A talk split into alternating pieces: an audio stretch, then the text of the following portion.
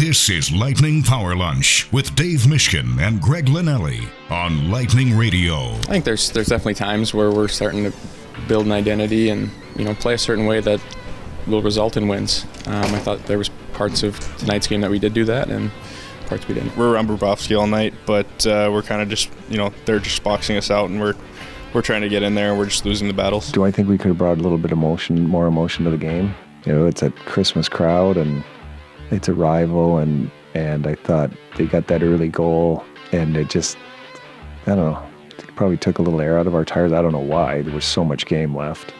Uh, but we, I'm not so sure we were, you know, completely physically engaged in this one until, you know, until we scored. And then we, I think we played with a little bit more spark that third period, and until we made some some errors at the end. Well, that was an unfortunate outcome last night for a couple of reasons. We're going to dive into that for a full hour here on Power Lunch on Lightning Radio. Glad you're with us. Hit us up on Twitter at Bolts Radio. Dave Mishkin is my partner. He's with me. Steve Versnick is our producer. And, of course, we will be taking your comments and questions because there are a few that are starting to trickle in. It happened last night after the game. And, partner, you know, uh, there are certain ways a team can lose a game that you can accept. There are other ways where you say, I, I think we beat ourselves. Sometimes they are a little bit of both. I think on most occasions that does happen. I don't want to simplify it too, too much, but that game last night, for me, came down to some goaltending.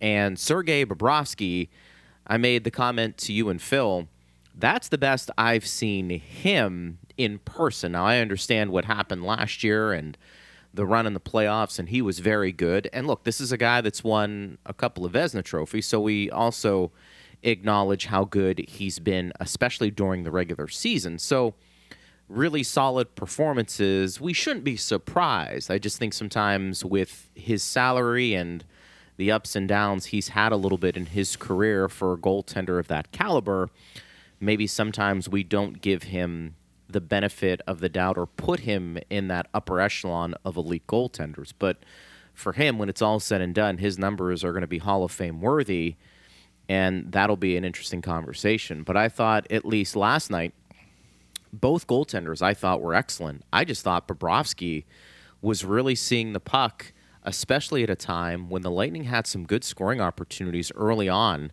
Stamkos with the breakaway. I think the Lightning's first power play opportunity, where there were a couple of really good shots from Cooch and Point, where the anticipation was really good for Bobrovsky. I know the Lightning had some turnovers. I know the Lightning did some things that we don't like to see that we'll discuss here on the show.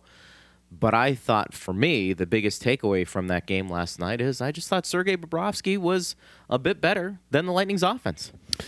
Yeah, that was certainly part of the story, Greg. I'm not sure the Lightning had a lot of scoring chances, but boy, the scoring chances they had were about as dangerous as, as they're going to come. Stamkos had a breakaway. Point had a breakaway.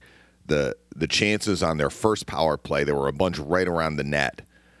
Bobrovsky was very, very good last night. So, yeah, the Lightning could have scored more than two goals, and had they gotten a third goal, maybe they – you know, would have gotten a win out of this. They would have certainly gotten a point, assuming the Panthers would have been held to three. But Bobrovsky, to me, was only part of the story, because the other part of the story was that, again, the Lightning allowed more than two goals. And how many times have we heard John Cooper say, when you hold the other team to two or less, you're giving yourself an excellent chance to get points. Once the other team reaches three, the outcome starts to hang in the balance. And not only did the Lightning allow three, they faced a multi-goal deficit going into the third period. That is really narrowing your path to victory, or narrowing your path at least to get points out of the game. And while they did score two in the third, the one they allowed, I thought, sat really badly with John Cooper, because that was the goal he mentioned in his post-game press conference, the shorthanded goal that Reinhart scored, which proved to be the game winner.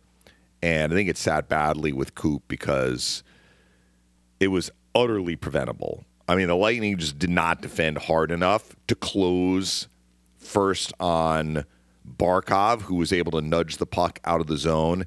And then certainly they, they needed to erase Reinhart there.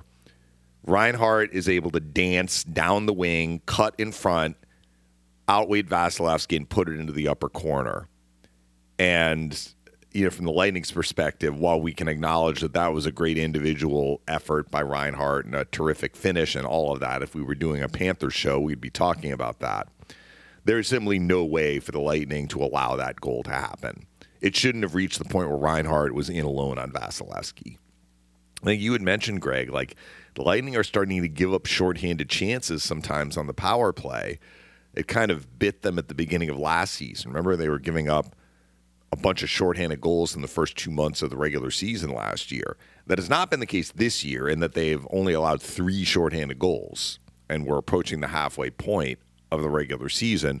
The first two came against Edmonton. Edmonton got a shorthanded goal in each of the two games played between the teams. This was only the third, but this was a really costly one, because the fact that A C Mont scored twenty seconds later, the Lightning are back to within one, but the Panthers got that number to three, and they aren't the fourth best defensive team for nothing.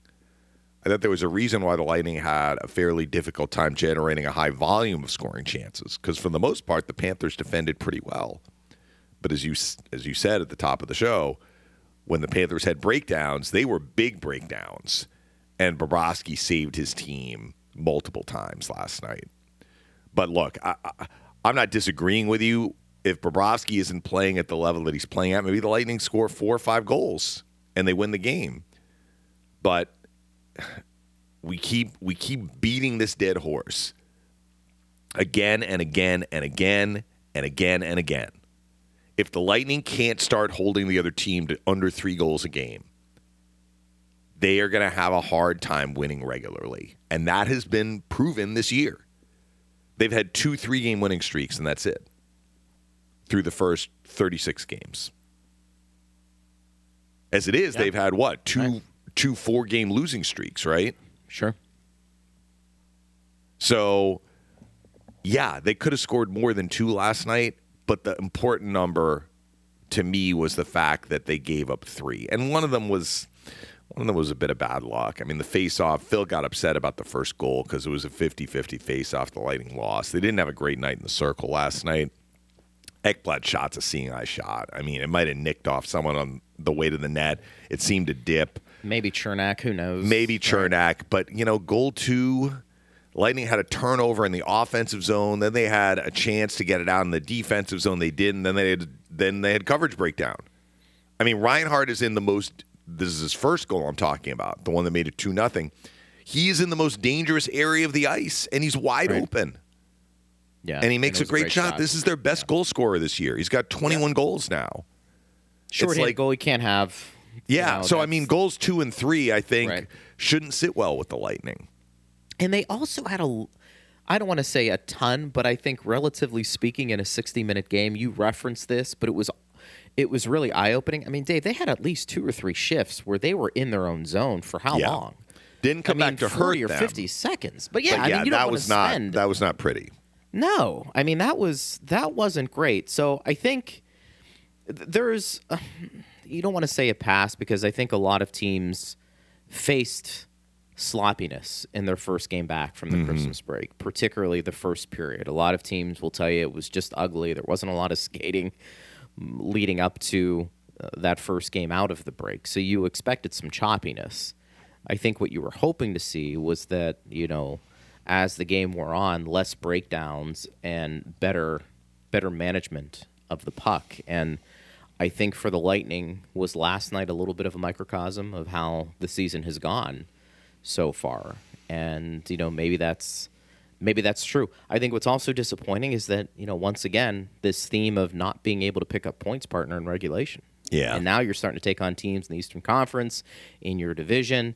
We know that, you know, the Lightning have played a few more games than some of these other teams. And, you know, E was making that point yesterday on the postgame show that that can be a little dicey, which is why you want the Lightning to go on a bit of a run here so that when they are idle you know, for a week potentially, you know, teams like a Toronto or Florida to a lesser extent, but even some other teams behind them in the standings aren't passing them because mm-hmm. they have a few games in hand. I mean, as it sits right now, the Lightning are not in a playoff spot.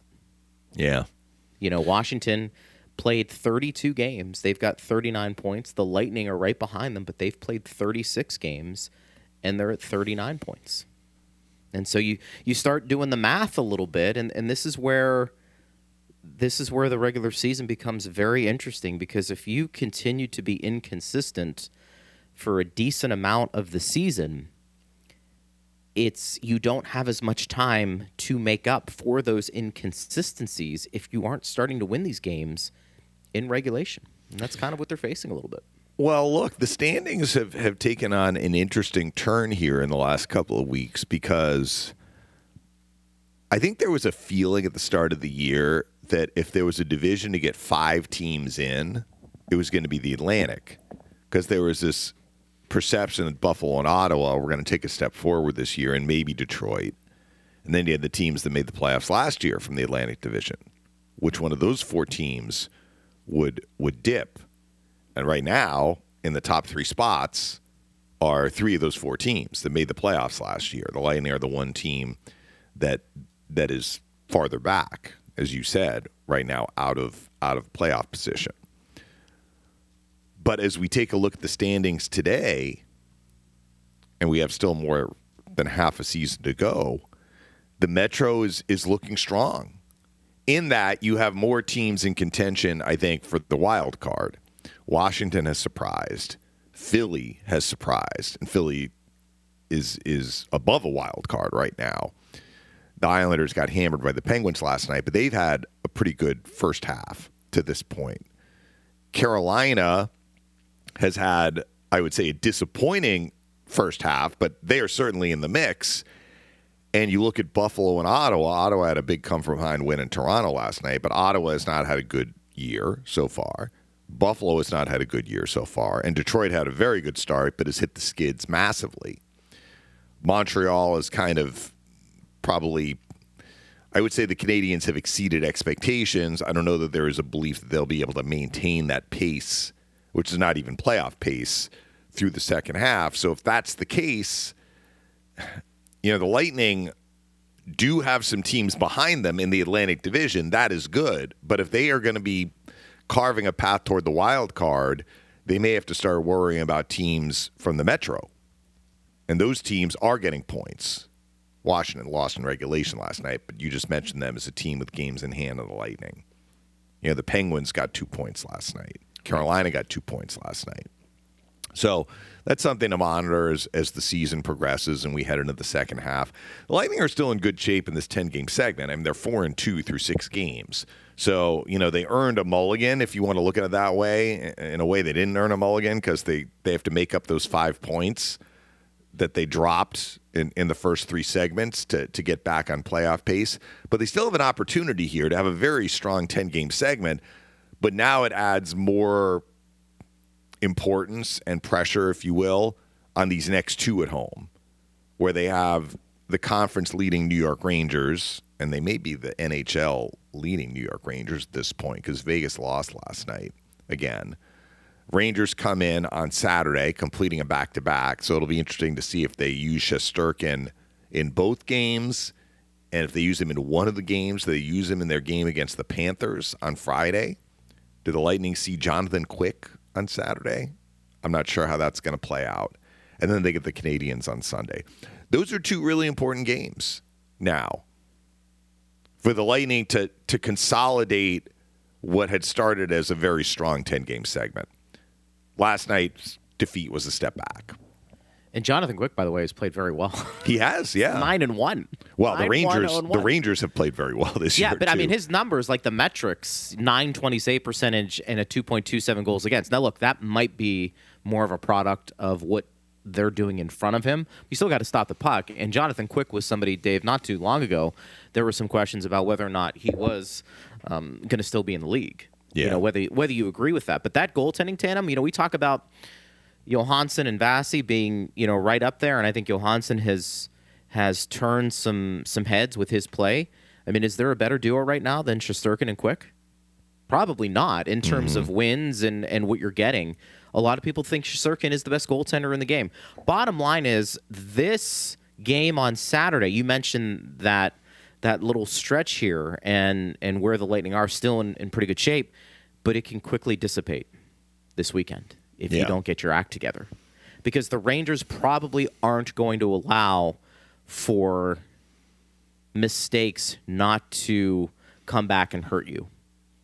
You know, if you want to make the claim that the Rangers are playing the best in the league right now, that means that your mistakes have to be minimized. And that's why, in many ways, it was very interesting coming out of the break. The Lightning were taking on the Panthers and Rangers, two really good teams. But, Dave, I actually thought, considering coming out of the break, and there, there may be some rust involved, probably not two terrible teams to play from the standpoint of emotionally getting ready for the game and having to be sharp to start. Mm-hmm. They didn't get any points against Florida, but they better be ready for the Rangers because, look, things can happen. I don't think the, the Lightning shy away from going against the Rangers. They'll probably embrace that type of game. But the Lightning need to be a lot better because the Rangers have been that basically all year.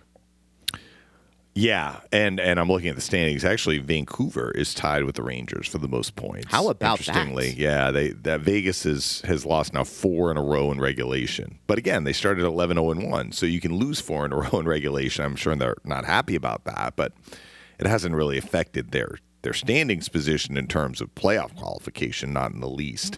So the Rangers, they are at forty-nine points. They have almost an identical home record to road record. They've been great both at home and on the road. twelve and four at home, twelve four and one on the road. If we look at their team stats, goals against per game, they are number six, two point seven oh, tied for sixth. It's actually a little bit lower than where I thought they might be. I yeah. guess I'm I'm a little surprised about that.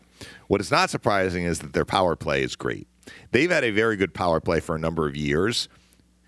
I would say ever since Panarin. Little and, different look and, there. And Fo- like Fox took the step forward. Their power play, their power play has Panarin on his strong side at the right circle, Zibanejad on his offside at the left circle for that one timer. Which for the one timer, and he has killed the Lightning and a lot of other teams sure. shooting from there. They have Fox at the point, and they have Kreider in front of the net. And then the, the fifth guy, I think it's it's it's varied over over the yeah. years, but those four in particular it fits, have, doesn't have it? been very, very dangerous. Sorry? Yeah. It, no, I was going to say it fits. Those guys it on fits. power play. They all yeah, have they have role. the right guys in the right spots, yeah. and they they are really in sync. Now, people say that about the Lightning's power play, too, and it's not like the Rangers are scoring a, you know, a seventy percent clip. I mean, right. they, they fail more than they succeed, but they come in, or at least to to action today with the best power play percentage in the N H L, thirty-one point one percent. But let's say, unlike the Lightning, who've had their issues with five-on-five play this year, the Rangers have not. The Rangers have been good on special teams. They've been good five-on-five. They've scored plenty. They're keeping the puck out of their own net to the tune of being, you know, a top ten defensive team easily. And what did I just say? They were tied for sixth. So... yeah, they, they are a formidable foe for the Lightning. Actually, I look at it, Greg. I, again, this is maybe a little bit surprising. They are basically at a one to one for five-on-five goals for versus five-on-five goals against. So that is actually kind of a, a middling stat for a team that is leading the league, tied for the league lead in points. Well, how about this? Panarin is fifth in scoring, but he's a minus four. That would go to the the five yes. on five. Yes. I wouldn't I mean, call them issues because it's not like they're they're heavily in the red, so to speak. But they're not they're, as strong. They're basically obviously. one to one. Yeah.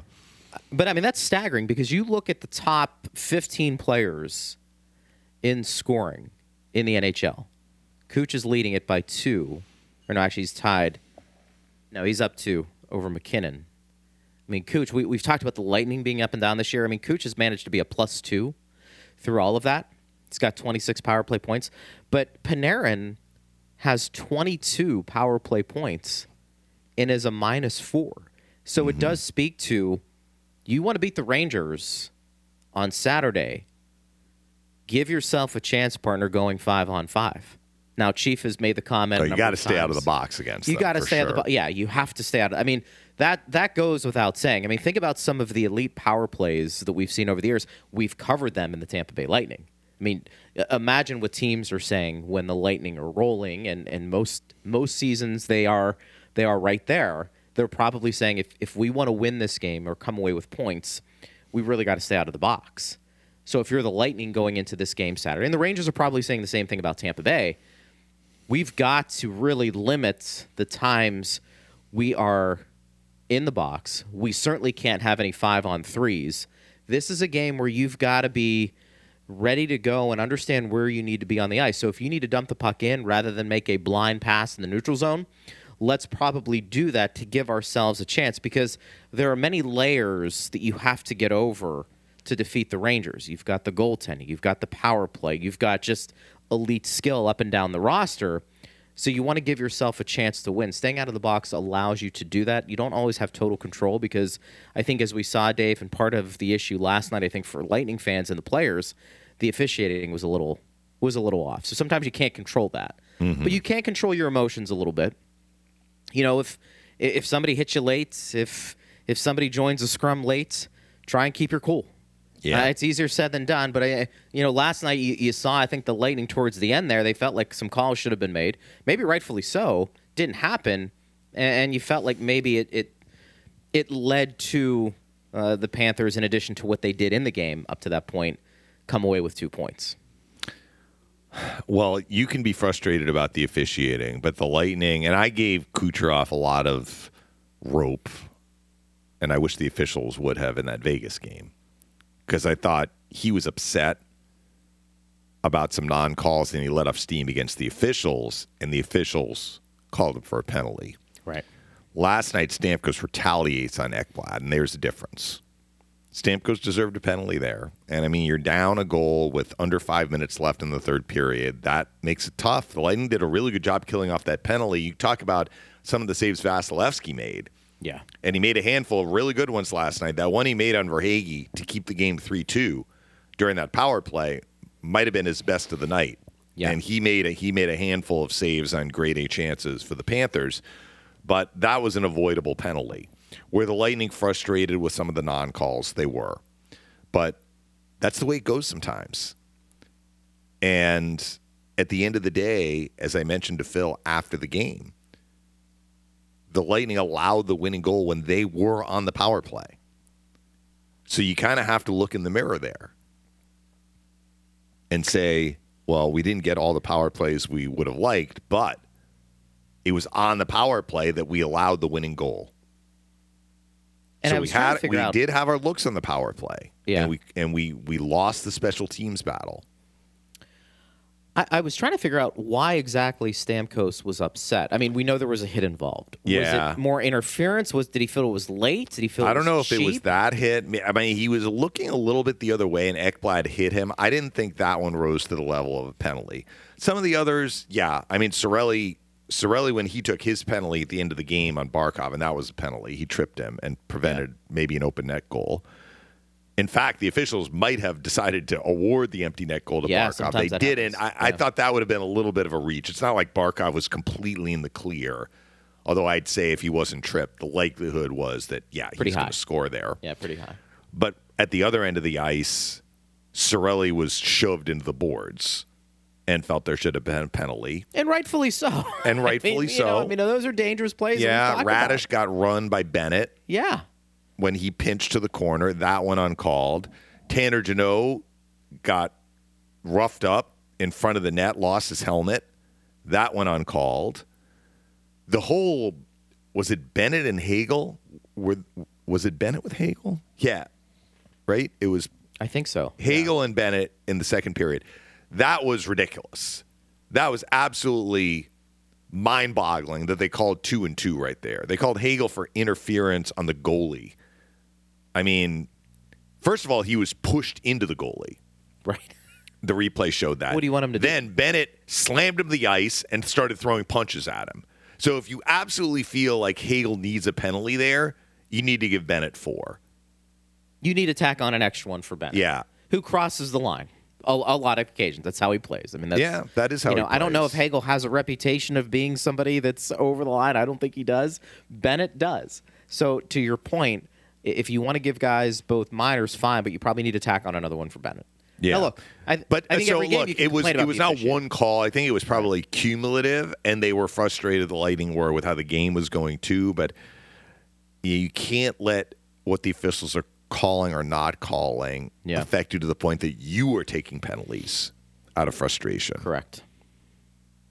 Yeah, I mean, uh, blaming the officials, and we're not doing that. Uh, you can every game you can probably point to a a period.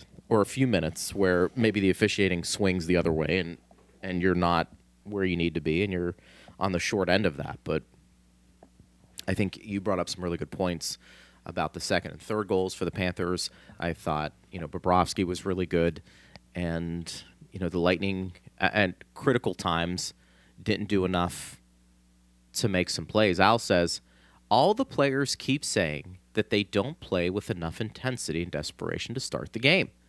Well, if they know the freaking problem, fix it. What are they waiting for? I don't know if they didn't start the game with intensity last night. I mean, they had plenty of scoring chances early in the game. I mean, Stamkos a minute and a half in is on a breakaway. Yeah. I mean, now, they had some issues in their own zone. Like you mentioned, some of the shifts where they got stuck out there and almost we can draw a direct line between them having the puck, not getting it out, and then giving up chances and spending a long time in their own zone. Just about every one of those long offensive zone shifts for the Panthers started with the Lightning turning the puck over when they had a chance to get it out and didn't. The Panthers had ten first period shots. I would say at least half of them, maybe more than half, came on the three shifts. Let's say they had three shifts where they held the puck in for a long period of time. That's when they got their shots off. The rest of the period, they were fairly quiet. And the Lightning were the ones who were who were doing a pretty good job of, of generating scoring chances. I think at the end of the first period, the Lightning probably had, well, I don't want to say they had more, because the Panthers definitely had some off of those extended shifts. I remember Bennett had a chance in front. I think Tkachuk had an opportunity in front. I'd have to go back and look at the play-by-play to remember all of the shots that they had in the first period. Now, the Lightning scoring chances, many of those came during their power plays. But still, the Lightning did a good job to generate scoring chances early in the game. More so than what they were able to do for much of the second period. The second period, it looked like the Panthers were just D'ing them up, and they were having a hard time generating much sustained pressure in the offensive zone. That started to turn a little bit at the latter part of the second period, and then Kucherov scored in the first shift of the third, and that and that changed the the feel of the game. And we had the three goals scored in the first, what, three thirty-one of the third period. So the Kucherov goal kind of changed the way the game was unfolding. But prior to that, you know, it was like the Panthers got their lead and they were structure, structure, structure, right? And the Lightning were having a difficult time breaking that structure. one hundred percent at Bolts Radio. But Al's point about the intensity at the start of the game, I'm not sure that that was necessarily an issue. I think the bigger problem was that they fell behind. And and ultimately, they fell behind by multiple goals. And I'm willing Against to give the them team. Probably more than Phil, who didn't like the faceoff play. I'm willing to give them a pass on the first goal. Those plays happen sometimes. But the second goal was avoidable. And that was the one that, that put them in a deep hole against a really good defensive team. It's a good point. At Bolts Radio, if you want to get involved in the conversation, it also speaks to, again, why they need to button things up for Saturday's game as well. Yeah. Because if you thought last night's game was uh, a tough one and you couldn't do certain things because of the opponent, Uh, the Rangers are a little bit of a different animal, and uh, I think the Lightning understand that. Jay no undisciplined penalties against that team. Sure. And by the way, Trocheck is the fifth guy. I don't think he was yeah. the fifth guy last year. I think he was on power play too, but you know, remember how, and we'll get to this other question, remember how Zibanejad was so good on the faceoffs on the power play. That was one reason. I do. One of many reasons why the Rangers have had a good power play. They win the faceoff a lot of times to start with possession. They Interestingly, do. Now that Trocheck is on that first unit, and when the Rangers come in, I'm going to have to ask, and maybe I'm just not remembering right, Trocheck has been on that first unit. We should ask Jay Retcher, actually, because he knows every move the Rangers make and have made. But Trocheck is at sixty-three point three percent on faceoffs this year. And I'm doing a quick check. I believe that is first in the league. It's actually second in the league to Michael McLeod, who is at sixty-five point one percent. That's insanely good. But Trocheck has taken virtually all of the power play faceoffs for the Rangers this year. So what's interesting about this power play, and I mentioned how good they are, they have four righties and a lefty. That is very unusual. First of all, most teams have more lefties than righties. We've talked about the Lightning, for example, that, that they have Point, Stamkos, and Glendening as righties, and Austin Watson. Now that Merrill is is is in Syracuse, in terms of righties at the forward position, they have Perbix, Radish, and Chernak on defense. But for the power play, like the righty-lefty combo matters, because what what teams like to do is put guys in a position where essentially their stick is more toward the middle of the ice. We see that with Stamkos. We see that with Kucherov. And on one side or the other, and usually the guy who's in the bumper spot, not always, but usually the guy in the bumper spot, his stick is closer. His stick is going to be closer to one circle or the other, whether he's a righty or a lefty, if he's facing the net. The guy in the bumper spot, often, you like to have that guy have his stick blade closer to his teammate of the circle who has the puck more. So look at the Lightning. Point is a righty. His stick blade is closer to Kucherov, because Kucherov is the engine that drives the power play. Kucherov has the puck a lot, so Kucherov has options. He can go to Hedman at the point. He can do the seam pass to Stamkos for a one-timer. He can go to the corner for Paul, and Paul, as a lefty, opens his body and, and makes that pass available, or he can go to Point in the slot, and Point can take it and take a one-timer. He doesn't have to have the puck go across his body, which would be the case if he were a lefty. What's interesting about how the Rangers have their power play set up is they have four righties. So I mentioned Panarin's on his strong side at the right circle. But clearly Trocheck is in the slot, right? So it's almost like Panarin is the guy who's the distributor. And he can go to Fox at the point. He can go across to Trocheck, or he can go or across to Zibanejad at the other circle, he can go into the slot for Trocheck. And the guy who might be the most dangerous player on this power play is Kreider. This guy is so good at tipping pucks. He's got eight power play goals this year. That leads the Rangers. So they have weapons all over the ice. They pass the puck extremely well, so it's hard to get it off of them. So if they get it in the offensive zone, it's hard to get it off of them to get it down the ice.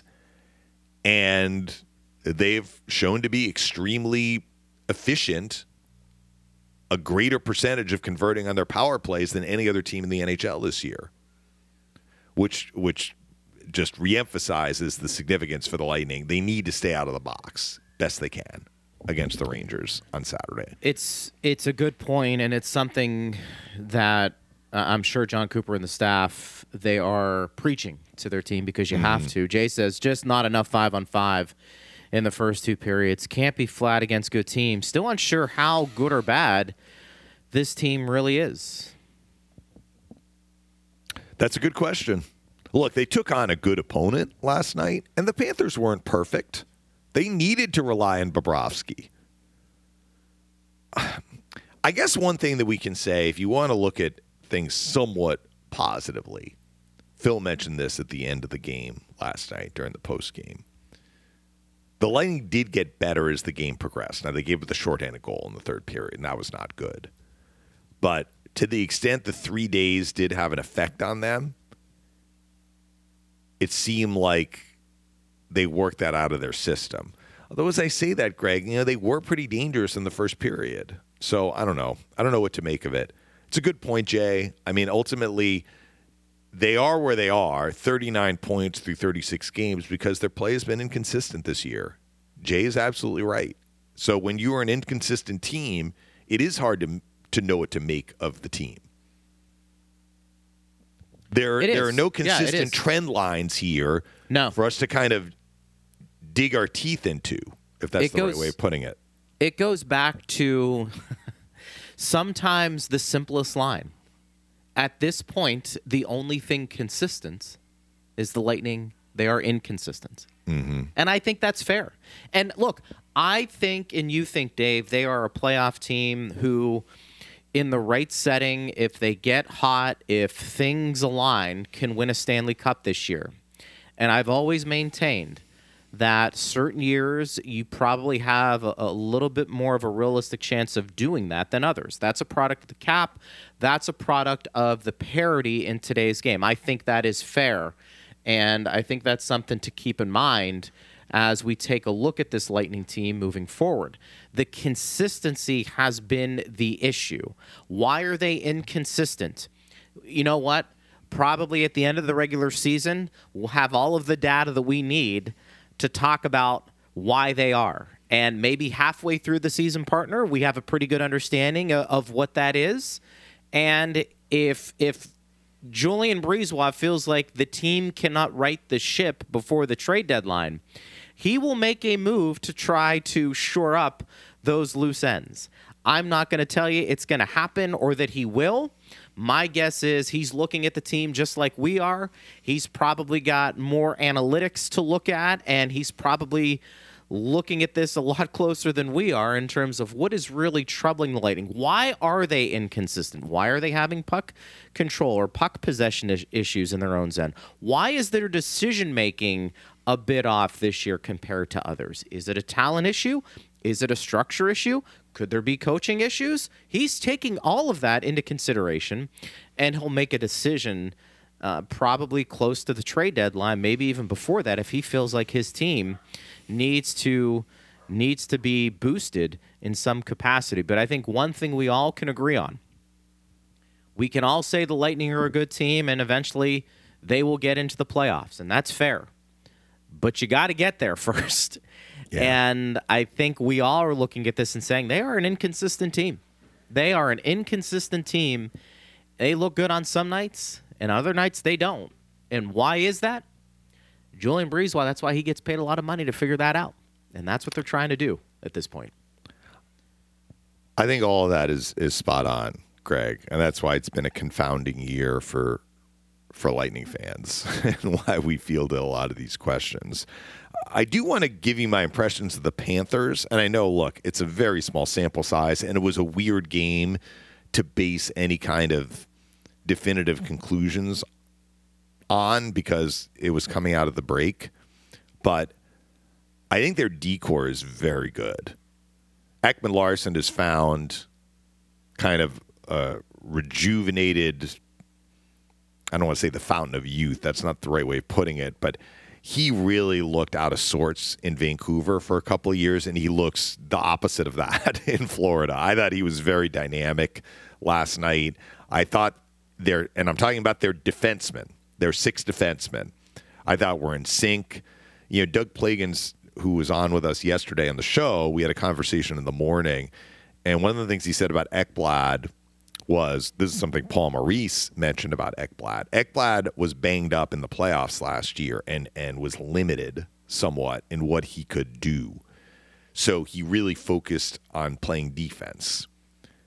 Because I don't know if it was that he couldn't get up the ice. I, I, was it a hip issue or a shoulder issue? I, whatever his issue was that he had the offseason surgery, it affected him from being quite as mobile as he has been.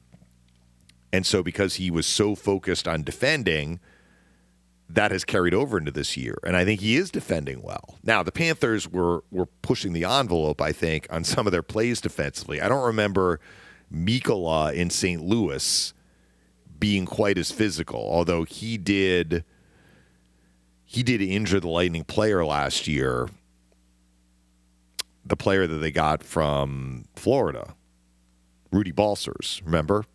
In that game between the Lightning and Blues. It was Mikkola who hit. Yeah, I remember I Rudy it. Balsers. We were always wondering, when's he going to come back? He had two games with the Lightning and and got injured. But Mikkola plays a mean game. So, I mean, look, I think their decor is really impressive. Verhaeghe is Verhaeghe. I mean, like, he could have had, he could have had four goals last night. I mean, he just gets loose. He can shoot the puck. Barkov was so good last night. And Reinhart's having... I don't know if he's going to be their M V P this year on their team. He's having a terrific season. Matthew Tkachuk looked different to me. I mean, this is the first time I've seen him live. He doesn't know, look like he's making that that same impact in a game, does he? he? He's, so this is just based on one game last night. But you didn't notice him. You didn't notice him being involved. You didn't notice him around the net. I mean, how many shot attempts did he even have last night? So he had two shots on net and four overall attempts. That might have been the quietest game I've ever seen Matthew Tkachuk play. And while the Panthers would, would say that has not been the case this year, that his five goals are more of a function of, you know, his expected goals is much higher, and, you know, he's had he's had scoring chances, he hasn't finished. He did not look like the same player to me. And another guy who who normally is more dynamic and wasn't last night was Bennett. Bennett is normally a guy that's all over the place, mucking up trouble and getting to dangerous areas. He had the one rebound chance in the first period that was extremely dangerous. So, look, that might have just been a, a one-off game. The Panthers clearly are a very good team, and that is that is backed up by their numbers and by their standings position. But to the extent that we looked at them and said, they're really defending well, and they're getting great goaltending, but their offense is a little bit off. Yeah, that's what I saw last night. I saw a team that defended really well, got terrific goaltending, and got offense from kind of the usual suspects that have been doing it this year for them. And the flip side is, can you imagine what they're going to look like when Tkachuk gets going? I'm wondering, too, if the way Tkachuk and Bennett play, and, you know, they're not twenty-two anymore. I'm, how old is Tkachuk, Dave? I mean, he's been in the league a little bit now. Well, he was in that sixteen draft. He's a young pup. Remember, we talked about Edmonton took Puljujarvi. They could have taken Matthew Tkachuk. What is he, twenty-four, twenty-five? Yeah. You wonder if that style of play, though, you know, the in-your-face, just, uh, I mean, Bennett, we've talked about, goes over the line a, a lot of times, but he's a physical guy. Tkachuk is, too. That's a tough way to play every every night. Mm-hmm. And you, you wonder at times, does that catch up to you a little bit more than some of the other players who are a little bit more finesse and don't and don't play with that same type of grit? In other words, you also get Tkachuk and Bennett for the playoffs because that's kind of where yeah. they, they really can excel. Well, I think what the Panthers, and they can answer this question better than I can, but did the long playoff run have an effect? Not on the team as a whole, clearly not, but on some individuals.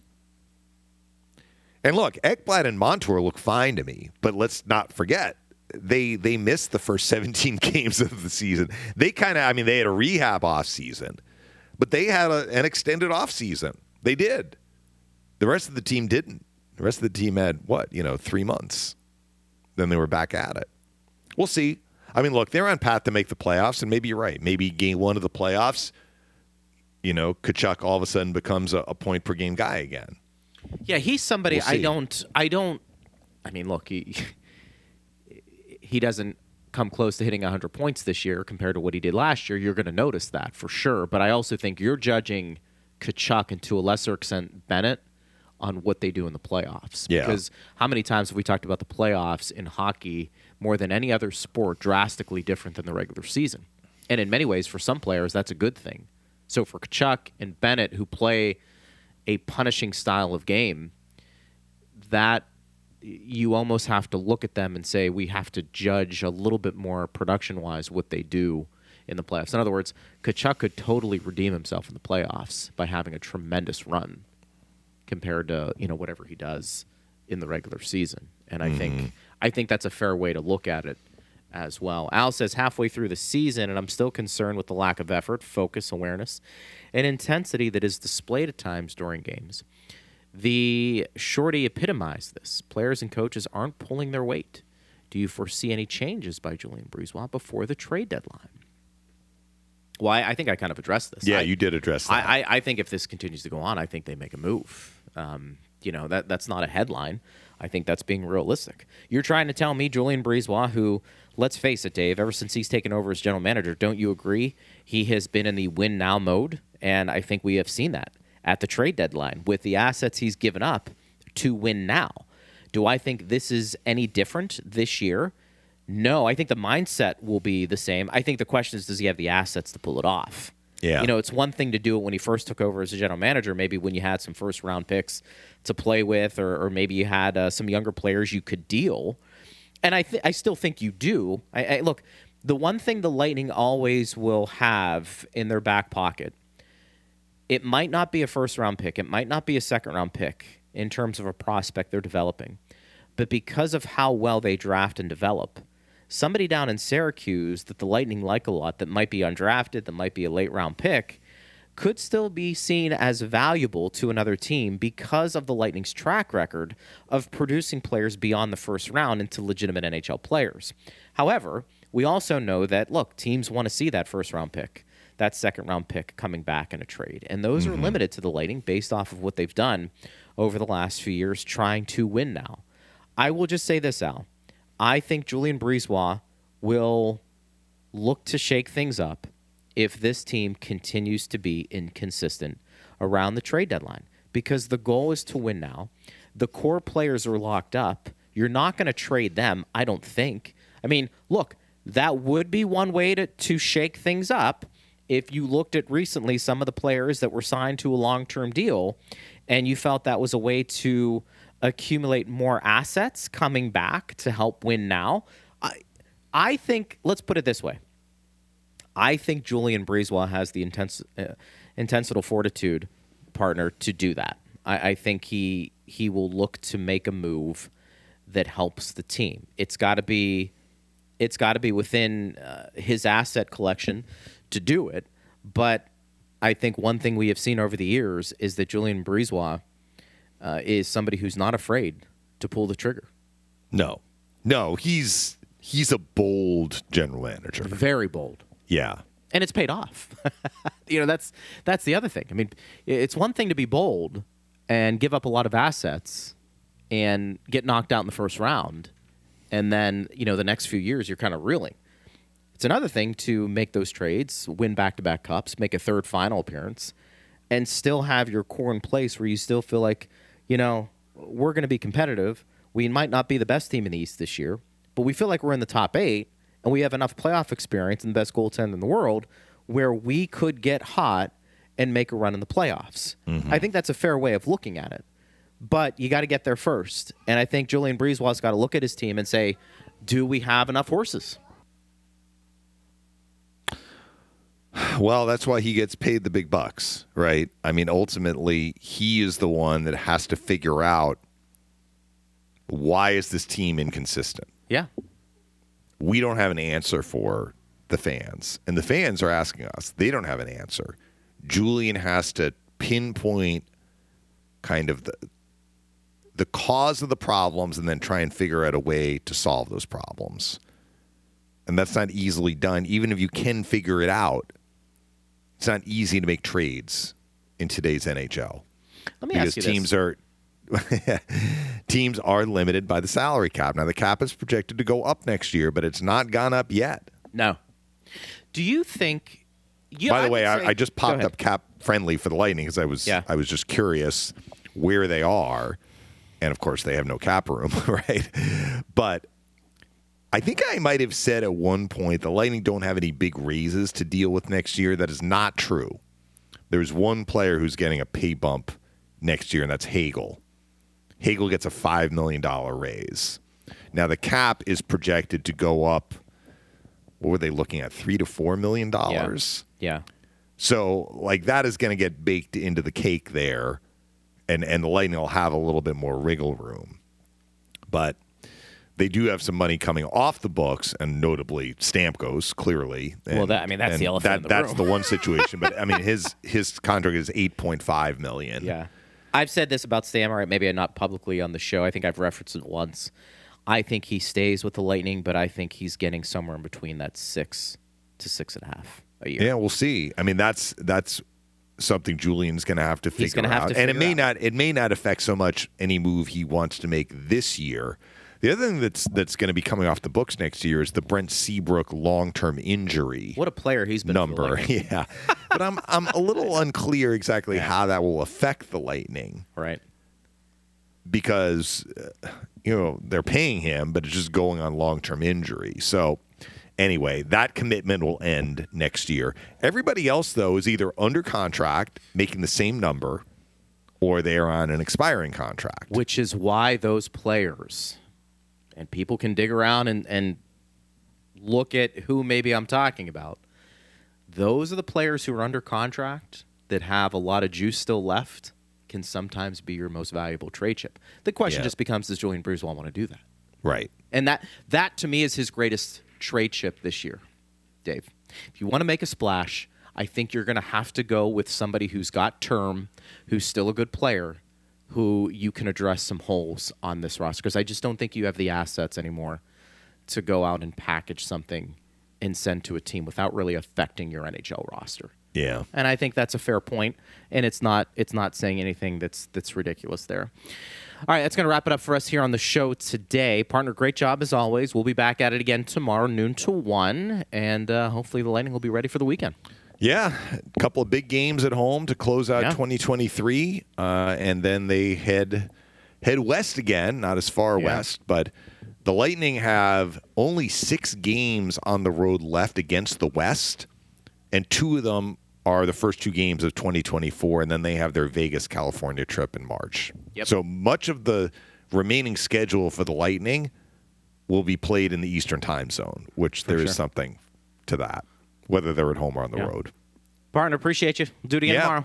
Right back at All you. Right. Thanks to Steve Versnick. Thanks to you for listening. We always appreciate it. You've been listening to Power Lunch on Lightning Radio.